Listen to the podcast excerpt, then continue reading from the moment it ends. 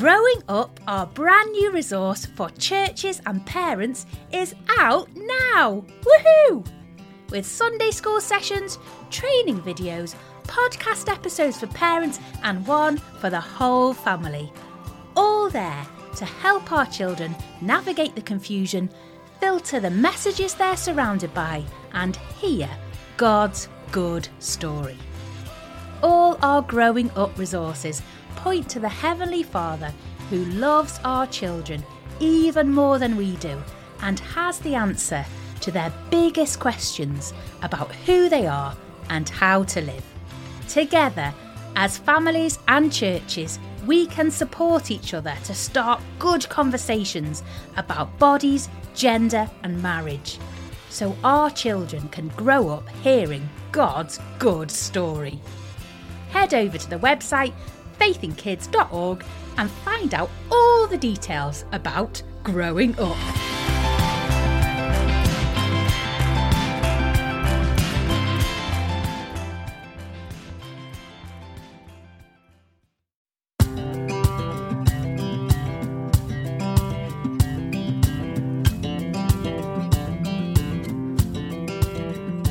Hello, Happy New Year. This is the Faith in Parents podcast. I'm Ed.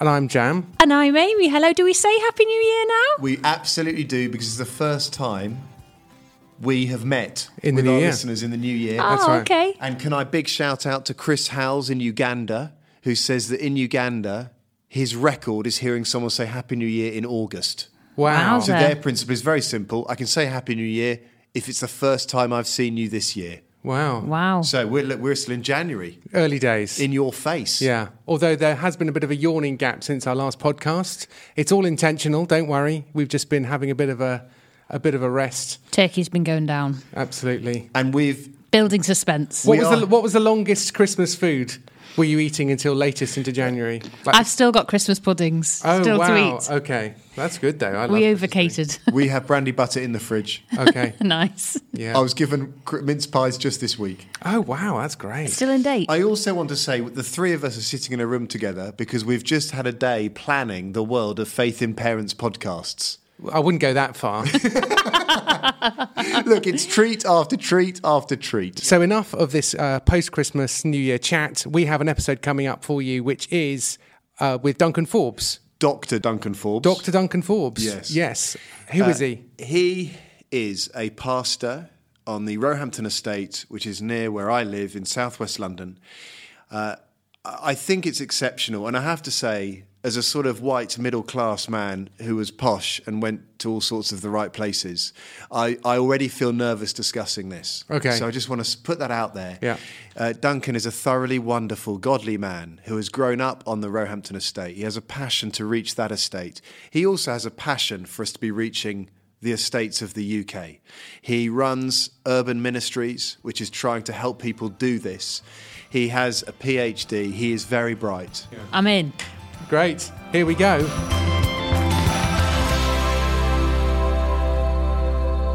I am delighted to have with me Duncan Forbes.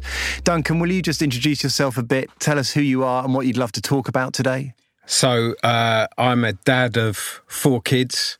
Um, uh, my wife is Shay, and we live on a, a big council estate in southwest London. It's a council estate I was born and raised on, and um, I'm I'm excited to be here. But I'm also not too sure how much you're going to get out of me uh, in terms of asking about um, parenting and stuff. Um, And I and I think probably I can be honest and say I'm a bit nervous too.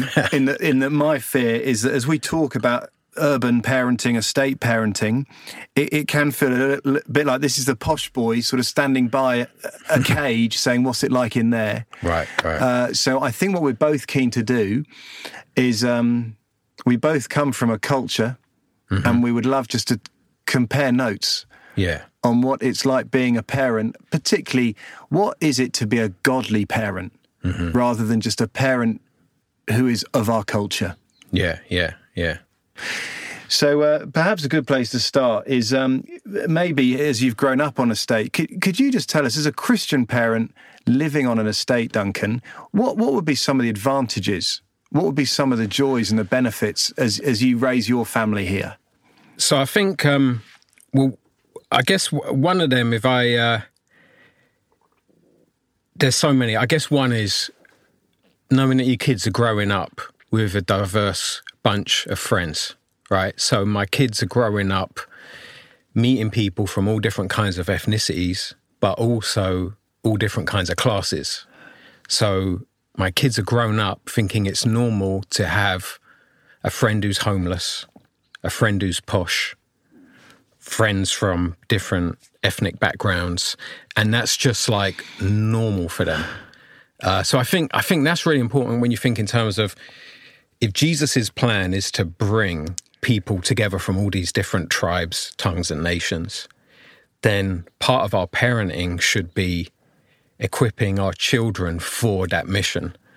And so on a council estate, you've got all kinds of people. So, so that's a blessing. A, another blessing is all right to go on to the next one. Yeah, absolutely. Okay, so another blessing would be um, difficulties of life are really apparent in a state life. Now, the thing is, life is difficult everywhere, right? Um, but in council estate culture, it's okay to be really open about the difficulties and to lay them out for people to see.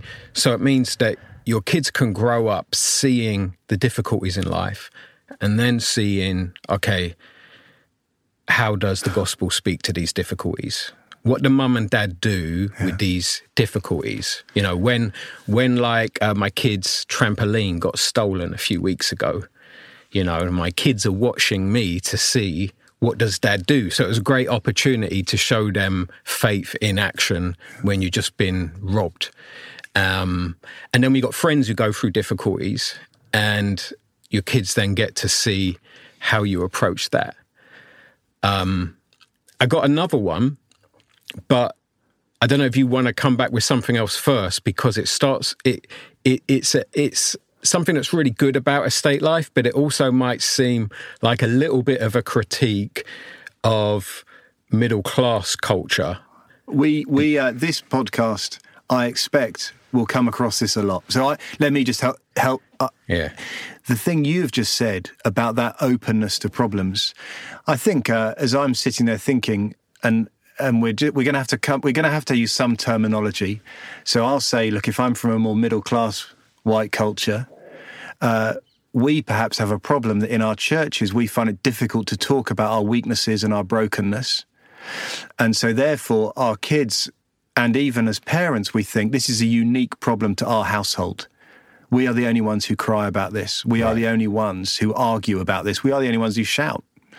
So, I, I, think with all of what we say, there is a chance that we're thinking, oh, right, that, you know, that sounds, you know, that, how, how's that an advantage? Mm-hmm. You know, how do how do you get anything done if you're just constantly seeing brokenness in your own church? And so I, I just want to kind of say we're gonna we're gonna have to just say in this podcast we're just going to have a conversation about the differences and accept that that can sound like a critique of the other. But the joy of a Christian podcast, hopefully, is we know we're saying it in love and we're going to tread carefully while also trying to be honest. Mm-hmm. So off you go, Duncan. Okay. Don't hold back. Okay. So so a thing happened years ago where our flat got flooded, but it didn't just get flooded, it got flooded with sewage. Okay, right? And the council were not helpful at all. It was it was the council sewage pipe that flooded our place. And we basically ended up having to abandon our home. Okay. And uh, and we we we went to live somewhere else, which was a middle class Christian community, and it was wonderful, and there were many blessings from that. Um, but one day, we were at the playground, right? And bear in mind, we haven't been on our estate for a few weeks. I mean, we went back to visit every Sunday for church, but apart from that, we hadn't been around a lot of council estate culture, and I'm watching my kids play with the middle class children, and I'm being bothered by something. And what I was bothered by was what I perceived as as entitlement. That I felt that some of the kids, the way they were playing and behaving, had a real sense of entitlement. Mm. Um, now, I'm used to hearing critiques of council estate culture where people would say, "Oh, you guys have lots of victim mentality." And that is true. That's something we have to deal with is our victim mentality. But but entitlement and victim mentality have a lot of similarities. They're just played out differently. And I was seeing people who had the appearance of thinking that they were privileged and were entitled to being treated a certain way. And I was watching the interactions with the mums and the boys when the mums were trying to stop the boys being naughty, and I was watching the way they were trying to negotiate with them, and I was I felt really uncomfortable. I felt like these boys have got the upper hand here, like over the mum, you over mean? the mum, Okay. yeah. And as a working class parent, it felt odd. Yeah. And and it- everything was a negotiation. What, why isn't mum just able to say, stop that? Right. don't do that. Right, especially because I was feeling like this boy's he, he's he's being out of order here. Like you need to nip this in the bud now. Okay. because when he's like, you know, these boys are captains of industry in the future and politicians. Like we're gonna have some real problems here, you know, and. And but the thing is, this was just like going on in my brain. It wasn't like I was huffing and puffing Yeah. about it. Yeah. It's just going on in my brain, and then because that's just me. I'm always analyzing culture Okay. wherever I am. So it wasn't a big deal, but then a friend of mine turned to me and said, It must be really nice for you, Duncan, being here where your children can play with people who all share the same values. and, you know, he's a lovely brother. I didn't say anything in response. I just, I, I don't know what I said, but I didn't agree. Okay. But I also wasn't like rude to him. Okay. But I remember thinking, no, I feel really uncomfortable here. I feel like these kids don't share the same values I'm trying to raise my kids with. And then we got to move back to our flats. We got our flat redone. The council finally fixed this sewage pipe and we, you know, got all the sewage out of our flat. We go back home and then I take one of my kids to the local um, play centre and a boy comes up to my daughter and he says, he says, look, look out, see them boys over there? They're a bit bad, but if you stick with me, I'll take care of you. And I was like, I'm back. I'm back in council estate culture. Yeah, this is what I like. And I preferred that, Yeah. that looking out for one another Yeah. to what I witnessed in the Christian middle class community, where I felt like there was too much entitlement, selfishness, and one upmanship. Yeah. And so, but that's only when you ask me what are some of the joys of raising your kids on an estate. Now, there- there'd be other areas where I'd be like, oh, it'd be nice if I was raising my kids in that Christian middle class community because they had a lot of other good things that were really good. I hear that, Duncan. But, but that was just to give one that. example. And maybe if we just if we just work through that a little, that means in the local church, perhaps uh, that there is a there is a more natural sense of we are a family. That that you could argue that comes more naturally on an estate. We belong Yeah. to each other. We care for each other. That sense of tighter family unit that might come more naturally on an estate Yeah, yeah, because definitely. that that fight for my corner, my rights, my entitlement is less in evidence there. Yeah, because I think, I mean, even though it's worked out in a bad way, you do see that with the postcode wars. You see that where people identify with this is their neighborhood. Okay. They're going to protect their neighborhood from others. If they see someone stray into their area, they're going to do something about it. Now, that's when it's worked out in a really bad way.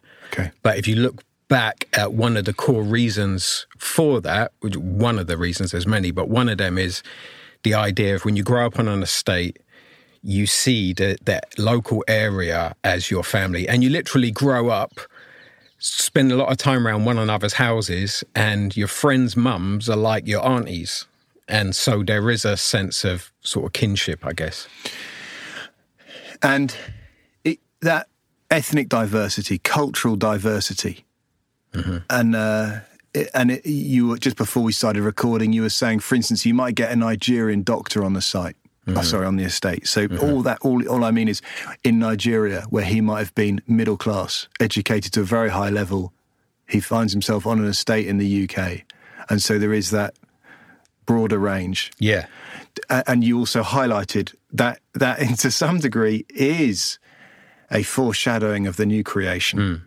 Does that also bring about challenges as a parent, or is that is that in that particular case it's okay to say no, no, it's only good. I, yeah, I, I haven't noticed challenges. And it's, it's interesting actually that you mentioned that because sometimes I see in Christian media um, a lot of fear about the number of Muslims living in this country. Now, one of my daughter's best friends is a is a is a Muslim, and on this estate, the Muslims are some of the people that, as a family, we have the most in common in terms of our values. Yeah. Um, in terms of our doctrine of creation, um, a doctrine of God is different, but it's also got a lot of similarities compared to Yeah. to other people. And I have deep conversations with my Muslim neighbors about stuff to do with life and about God's providence. And again, there's there's there's a slight difference between fatalism and in Islam and providence in Christianity, but we have a lot of common ground there. So I actually find that some of the things that sometimes in the media is portrayed as a problem isn't isn't actually a problem. Thank you. Uh, I heard you speak on these uh, issues. A, a- excellent seminar you ran, and and part of the reason for this podcast is you just gave me an aside there. You just said uh, you you think the gospel has a huge has a lot to say to parenting, and you you particularly highlighted that, and I I feel this too, that a lot of middle class values, for whatever reason, uh, we believe are Christian values. And you were just highlighting that uh, w- when in a church we are blessed to have that meeting of cultures, we just need to be careful that we don't impose our cultural values into them. And the example I was, I was speaking to Amy, who's been on this podcast a few times, and she was saying that certainly what she has learnt is uh, she laughed with her friend that her friend, a good time is not having a meal and a deep conversation afterwards. And she gave the example of karaoke. For her mate, might be great. And Amy was joking. She genuinely believes a long meal, a long conversation, and a game of, you know, some sort of quiz board game. Mm-hmm. And and just her trying to think through. I'm not trying to make her more like me as I disciple her. Now that's not a parenting example, but you you would say, would you, that there's there are some examples like that where you feel like we are encouraging Christian parents to be middle class rather than to be truly Christian. Yeah. Could you give me some examples of what you think of? I think I think one would be, and it's probably been changing over time. Probably guys like yourself helping change this. Um, a middle class value is to be independent. Okay, and in general, people who and you even find Christian books that have been really popular that talk about this. Find their self starters, the independent types, and promote them to leadership. So we've ended up with generations of leaders who come across as independent people. And then your single mum who turns up at church, and as the church get to know her, find out she's got some needs, is sometimes perceived as needy, quote unquote, and then perceived as not a very strong Christian and definitely not someone we would want leading various ministries, children's ministries, uh, and what have you. But in the Bible, we don't see independence as as a biblical value. Uh, I mean, not not at all. We see the value of strength in weakness, and and we see boasting in weakness rather than boasting in independence. And we see interdependence working as a body of Christ, everyone needing each other. So I think that that's one way. And I think when it comes to parenting, I think I think that some parents feel well let's face it i think a lot of parents feel inadequate as parents i know i know i do That's right? universal. We can take that as a given. Yeah. And I think that sometimes for Christians there's this idea that oh no, if you're if you're going to be a godly parent, then you've got to be one of those people that's really capable as a parent and you can handle it and you can manage it well.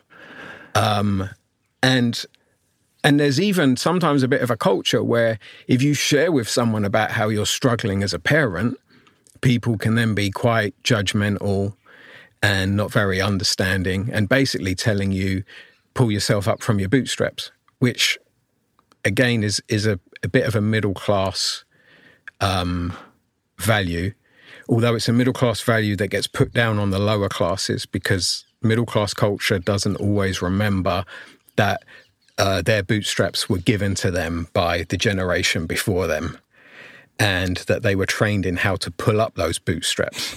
There's some people at the bottom of the pile who are like, look, mate, I ain't even got any bootstraps. So how do I pull them up? And so I think we we've we've got a culture that like I say, I do see it changing. So it's encouraging for me how it's changing. But but I feel like we need more of this openness as parents to say, look, we're really needy. We're not independent. And that's that's the other thing, is it? like we're very independent as parents because if someone speaks to us about our parenting style, we get quite offended. You know, I mean, that, that's one of the sacred cows. I, I know it? people who have left churches based on what someone has said about their child in creche, and Right. they didn't even they didn't even mean it as Right. a um, you know as a a, a corrective, a rebuke. It really was simply.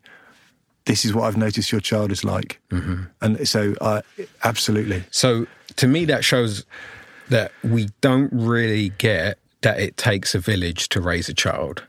We think it takes two parents to raise a child. In the Bible, we see parents living with grandparents in the home. You have like, you can have four generations living under the same roof and the community coming alongside one another. The Bible's got all this one anothering language about helping one another. And so, so it, it would seem to me that that's one of the areas where we need to grow.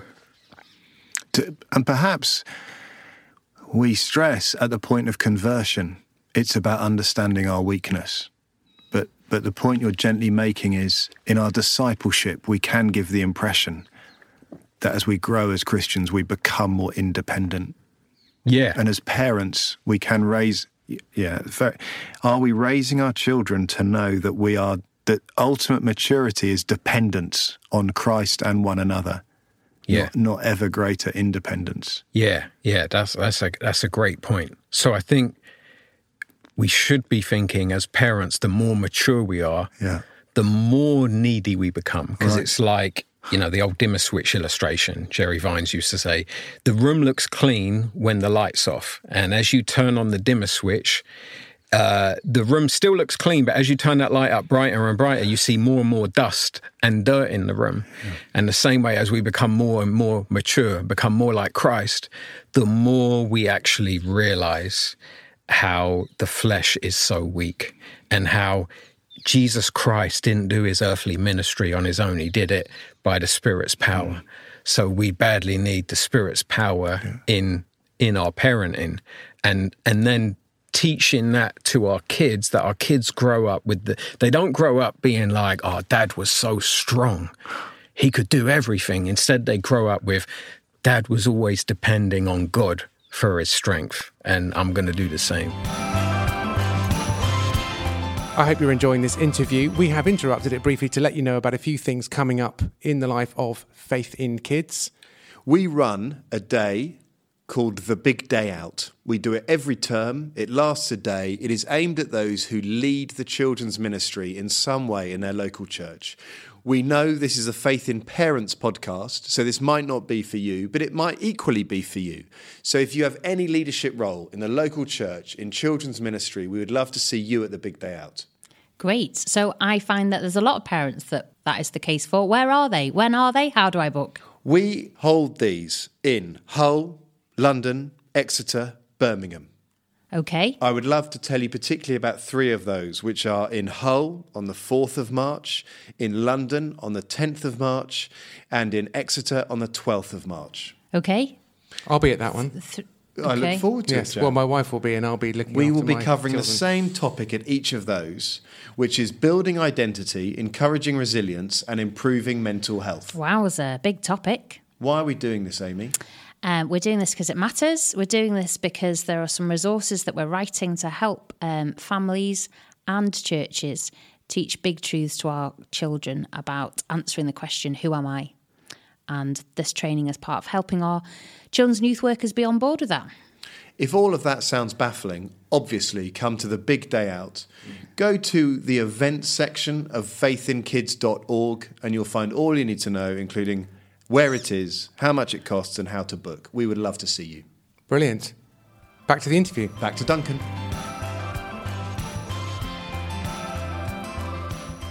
the point you make about trying to show your kids when you had a trampoline stolen is parenting and marriage maybe are the two areas of our life where we don't get to choose what we show. It, mm, they mm. see it all. Yeah. So as parents, we're not just saying we must deliberately think about modeling this. It is we have to be prayerfully saying, is all of our life modeling this? Mm-hmm. You know, when I when I'm off guard, am I encouraging my kids? to say you are dependent on another. Mm. Your weakness, your I can't do this on my own. Mm, that is a that is a strength. Yeah, yeah. Especially if I, if I tell quick story. One Sunday, a single mum from a council estate about 60 miles away turned up at our church. Right. And I was like, oh, it's great great to see you here. I was like, how comes you ended up at our church, like 60 miles away? And she said, I'm from an estate, I'm an ethnic minority. And when I turn up at churches with my boy as a single mum, people look at me a certain way and they treat me a certain way. And she said, I've been looking at your church on the internet and YouTube, and this seems like a place where I'd be comfortable. And that's why I've come here. And then the next Sunday, she came back again, did the whole drive with her boy. And I actually, you know, I encouraged her to try and find somewhere closer because I was like, look, the way we do church life, it ain't really going to work with you being 60 miles away because we can't come and see you in the week and we can't help you and you can't help us because we need your help. And, um, but it was really sad for me. And it wasn't the first time I heard a single mum, especially a single mum who's an ethnic minority, say that their experience of church is that when they turn up, they get they get judged, um, and so that that really saddens me. And when I when I look at the Gospels, and I'm thinking like, well, who who did Jesus's heart go out to? A lot of the time, it was women who, particularly when other people would be judging those women. It would be the Samaritan woman at the well, or if it's the woman who came and anointed Jesus's feet. And so, uh, but British society has a certain hierarchy and it puts people down low. And sadly, that's come into church. And so I think part of when we're talking about Christian parenting, part of it has got to be let's um, let us renew our minds about who has value and which parents have value um, because it's skewed at the moment. Thank you very much. Could you say something about um, uh, some some aspects, I guess, of um, life on an estate which you are and aren't trying to work on as a church leader? So, for instance, something about timekeeping and routine. Mm-hmm. Uh, I don't want to stereotype where there isn't one. Yeah, but it, it, some people have observed. That so, so the time one is interesting because what I've seen in Britain is that um, is that the European concept of time is seen as neutral. And anything that deviates from that is seen as unethical. Okay. And it shouldn't be too surprising because when you look at history, you see that there was a conscious effort back in the days of exploration and colonialism and slavery to justify it of centering everything around whiteness and making white seem neutral and making everything else seem substandard. different yeah. And so we think that our our European system, particularly middle class European system of time, where everything's scheduled and routine and everyone's on time for stuff, is the most godly way. But if we take Jesus as the standard and he's the benchmark, we see a guy who sometimes was late and intentionally late. Give us an example, Duncan, in case So- we're thinking that's not the case. So you've got this time. There's people around Jesus, right? And you've got uh, the uh, well. First, there's the one where he's given the message: your friend Lazarus is dying, and so Jesus turns up late, A right? day's late. Yeah, he's and he's already dead. You know, I mean, a lot of a lot of white church leaders would have been horrified had they been there. You know, they would have been like, "This guy is not a godly man at all." You know, he should have freed up his schedule. We should have prioritized this and, and got there. Then there's the time where you've got is it is it Jairus or is it the um the, the guy who's got a sick Daughter. is it the yeah it's either the daughter or the servant And the woman waylays him and touches Exactly. the corner, and he stops Exactly. to understand who has done it. Exactly. Right. He he breaks the plan and the schedule of going off to the other thing, and Okay. he's. I mean, obviously, we were saying this without looking at a Bible, so I might have got it a little Forgive bit wrong. But it, but it's an example Okay. with the timekeeping, or you've got God's timekeeping in terms of how not that he was late, but people were expecting this Messiah to come. God doesn't speak for four hundred years. You know, in, in Isaiah's day, you know, they're told, "Unto us a child is born." that the, your timekeeping is now centuries. so you could be centuries late for church.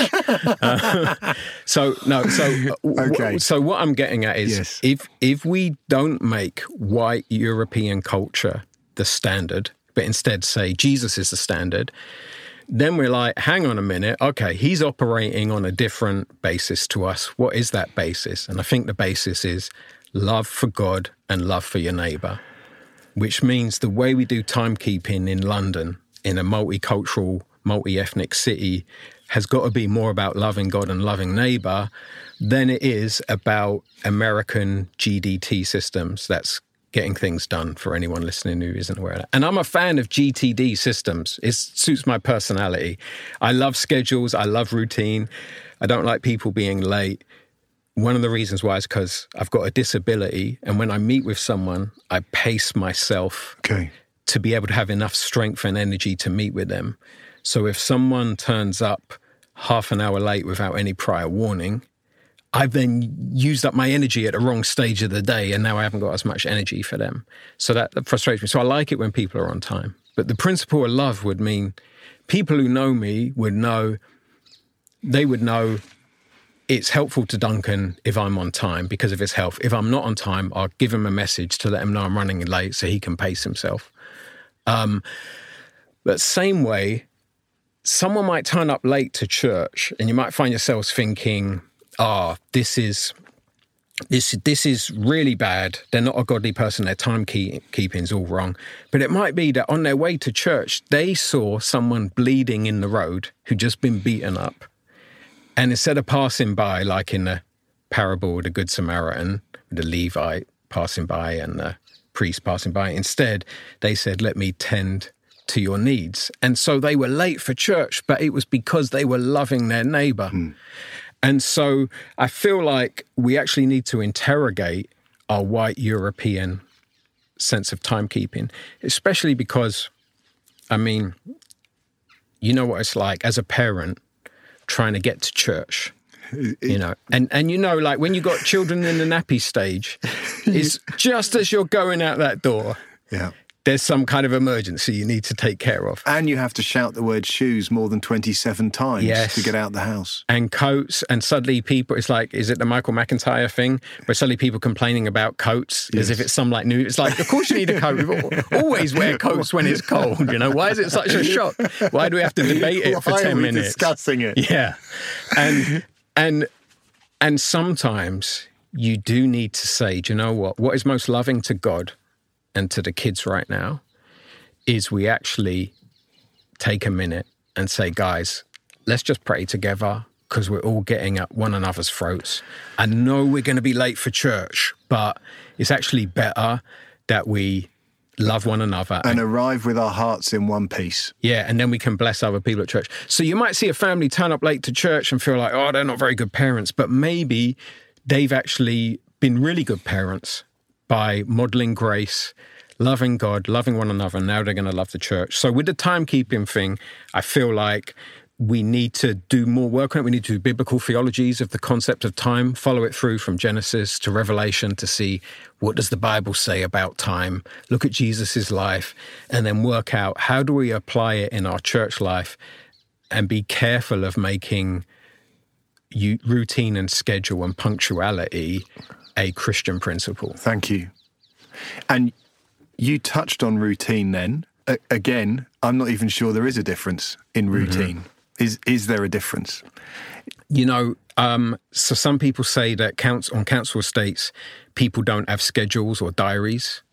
Um, I, I feel like there's an element of truth in that, and there's also not an element of truth in it.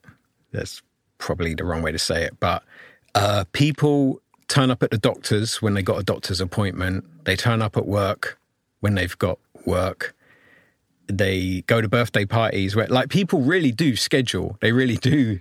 And people do have some kind of routine. It's just not always the routine other people would have. Sometimes i found that like on council estates sometimes you've got a cross-cultural missionary working there. They don't give the local christians any routine because they think they're not routine people. Whereas i, I found that so for example when i set up a music studio years ago on this estate for the youth there was a lot of crime going on. I set up a music studio and I made it bookings only. And I was saying to all the teenagers, I was saying, I was saying, you can only come to the studio if you've made your booking. And and they made their booking. Some of these guys were in gangs and they were making bookings. Some of them were excluded from school. Some of them had literacy problems, but they were making bookings and arriving, and on, arriving time. on time. And when they didn't come, they actually then lost their booking and they couldn't book for another few days and they understood that and they so so I feel like it's a bit of a myth but there is there is some truth to it. What, what I've also found now is in terms of parenting um, I've seen middle class families that seem to have no routine whatsoever. I've seen working class families that have really strict routines and and vice versa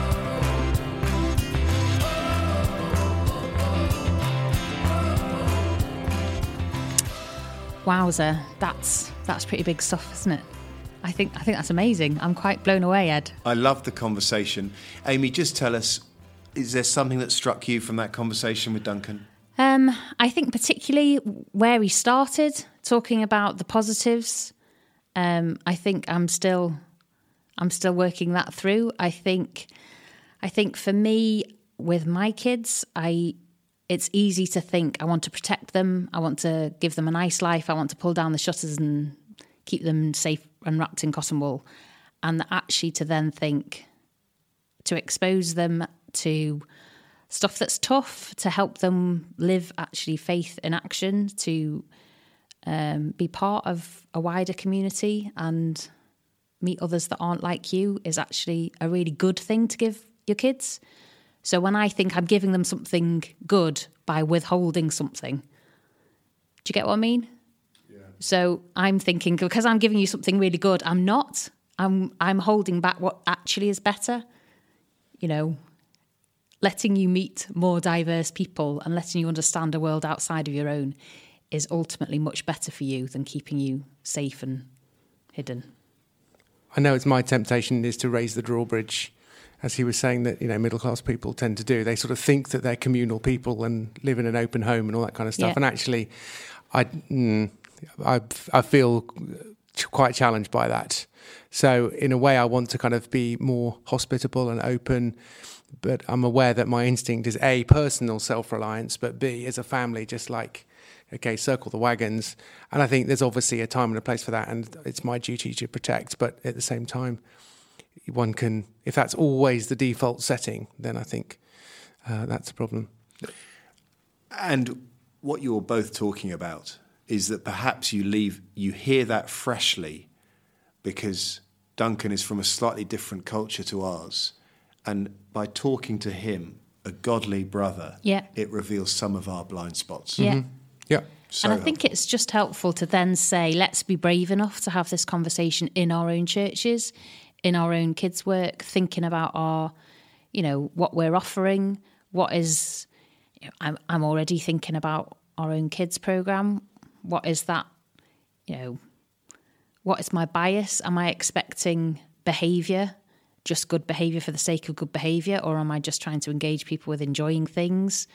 Um, am I rewarding and valuing as much diversity as I can? Am I? I just yeah, I just think it's a really good place to start thinking and talking. I think we're done. What a privilege. Yeah. But Well, more from Duncan. Duncan. next time. Yes, second episode. Oh, he's got more. He's got more. There's more. what a ledge. Until then, uh, remember the big day out stuff. Go and look at the website. Bi- Um, what's our website called? faithinkids.org. Kids.org. And uh, org. as always, we would love to hear from you. Podcast. At faithinkids.org. Great. There we go. We got there in the end. Happy New Year. Happy New Year. Stop. I've just seen you. You can't say it again. Bye. Bye. Bye. Hello. Happy New Year. That was too loud. It was a bit.